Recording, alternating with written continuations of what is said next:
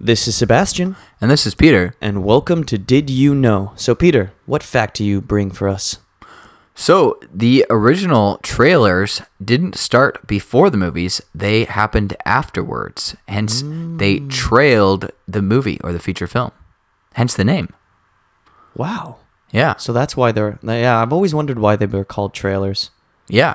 Well, just I mean, fits. like, I guess it makes sense because, Yeah. you know, they thought that the title credits were a as part of the film. You know, Mm-hmm. like they wanted a fully immersive experience. Yeah, they would have like a huge musical number before Exactly. the, the, the while the credits were going. And so then after, I, I guess it's like, oh, well, you enjoyed this. Look what else we got. yeah, and a yeah. little bit of marketing at the end. Mm-hmm. Whereas now, I I actually prefer the trailers before the movie because y- Yeah. you, you know you think about different ones you want to see. And you're like, oh, It's a nice break from all those Toyota ads. Yeah, they always now have it's these just like commercials. Ford trucks or Ram trucks or I remember the day when it. Yeah. All you saw before movie was movie stuff. Now it's like, ugh. that fact again is the original trailer came after the movie and not before. Thanks for listening to Did You Know? See you tomorrow.